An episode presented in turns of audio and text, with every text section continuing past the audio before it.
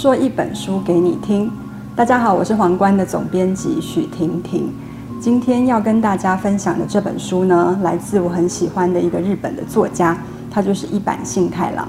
呃，我自己很喜欢一坂幸太郎的作品。我觉得他的作品有一些很有趣的角色设定，然后故事的发展的情节往往呃非常出乎意料，然后整个文字的修饰也非常的无厘头，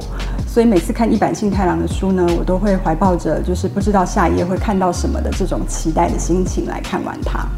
那这一次已经出版的这一本新书，呃，也就是《反苏格拉底》，它是一坂幸太郎出道二十周年的纪念作。呃，作为出道二十周年的纪念作呢，我觉得这本书它非常的有意义，因为它跟我们熟知的一坂幸太郎很不一样，它淡化了推理的色彩，然后一坂幸太郎他聚焦在成长的这个议题，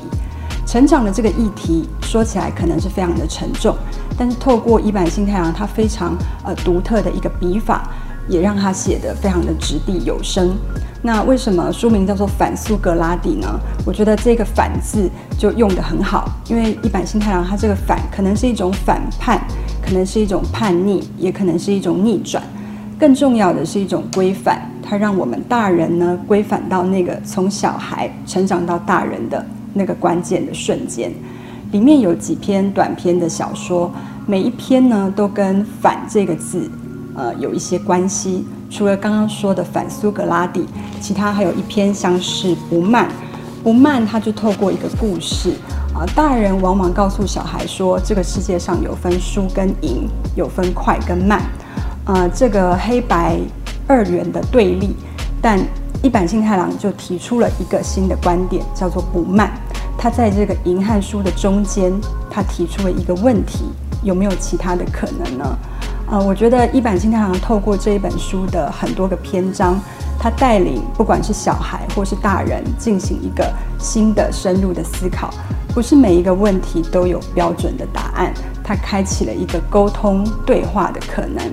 反苏格拉底其实就是要告诉我们要不间断地去思考、去辩证，不要相信任何一个标准答案。这一次的呃反苏格拉底的首刷纪念版还特别赠送了一个别册，叫做《无事终了》。那我在看完整个小说之后呢，再看这个别册，我觉得这个别册里面的内容更是意义非凡。它很特别的一个地方是，呃，作者在中段的时候呢，特别将故事分成了 A、B 两线。那你可以看 A 线，也可以看 B 线，呃，不同的进展，不同的故事结局，但是两个结局呢，都非常的好看，非常精彩。那我自己看完之后，就更回味无穷的是一坂新太郎他精心创造的这个故事开始分岔的这个瞬间。我觉得那个瞬间，可能就是你透过诚实、透过相信，引发各种奇迹的瞬间。一坂新太郎的《反苏格拉底》推荐给大家。